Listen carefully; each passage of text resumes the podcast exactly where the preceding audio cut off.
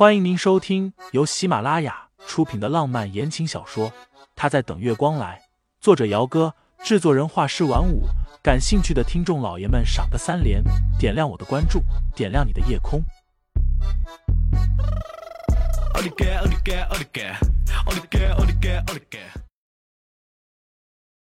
第十三章，为什么不行？面试完了之后。陈飞让人带着沈清新在工作室里熟悉了一下。微胖女孩叫苏琪，和沈清新同岁，性格很好。带着清新在工作室里熟悉的时候，事无巨细的都给她说了一遍。从工作室出来时，已经是下午快五点了。外面的温度还是很高，炙热的天气让人走在路上都仿佛置身火炉边缘一样。顺利的找到了新工作。沈清新心里的大石头落了下来。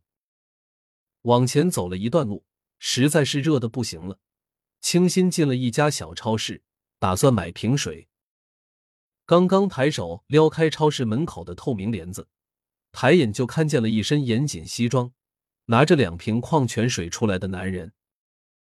沈清新看着那身昂贵的西装，第一反应就是这男人怎么会在这里？不过想想。盛世集团就在斜对面不远，他会在这里，好像也不是什么奇怪的事情。盛先生，沈清新抿着唇，一时不知道自己还要不要进去。直到那男人两步过来，把手里的矿泉水递给他。面试还顺利吗？你怎么知道我面试的事情？沈清新愣得微微睁大了眼睛。男人把矿泉水塞进他手里，冰冰凉凉的感觉刺激的他哆嗦了一下。两个人这会儿正站在超市的入口处，里面有人结完账拎着东西出来。为了不挡路，沈清新松了撩起来的帘子，往外面走了几步。盛思景跟着出来。男人没说话，但是看了一眼 Ellen 工作室的方向，清新便明白了。想必是这人刚刚看见他从 LM 出来了吧？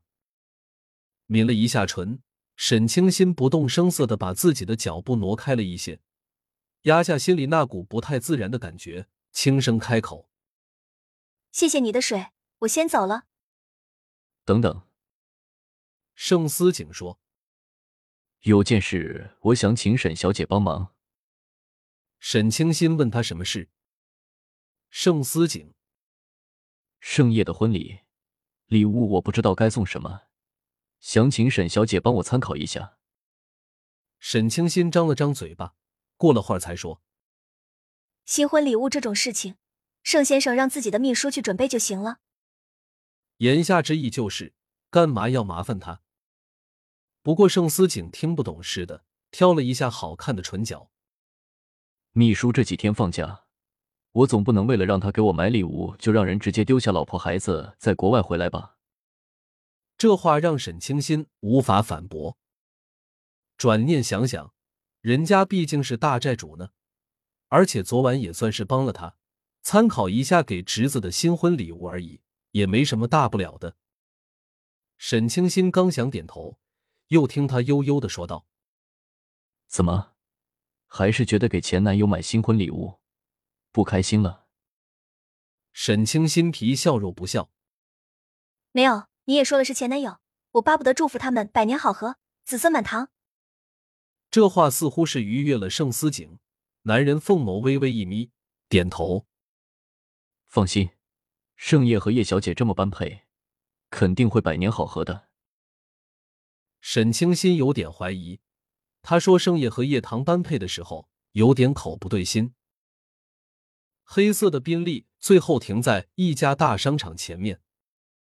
二楼往上，几乎全部都是奢侈品店，什么都有。沈清心心里只有一个想法：买什么不重要，反正贵就行了。于是进了一家店之后，他假装自己很有耐心的看了两眼，最后指着一套金首饰道：“这个怎么样？”盛思景，俗气。换了另一家店，这一次沈清新学乖了，看了看，然后认真的挑了一套周玉进口的米白色花纹玻璃餐具，特意看了一眼价格，七位数。这个呢？盛思景送什么碗盘？要是不小心摔碎了怎么办？说不定盛夜一看见这东西，还以为我是在诅咒他和叶小姐分崩离析、支离破碎呢。沈清心压下自己心头的郁闷，他在心里告诉自己：这个人是债主，忍一忍，一个新婚礼物而已，这个不行，那个不行，大不了再不行的话，让他包个红包算了。红包多好啊，喜庆吉利。里面最好包个什么六六六八八八的吉利数字，简直完美。听众老爷们，本集已播讲完毕，欢迎订阅专辑，投喂月票支持我，我们下集再见。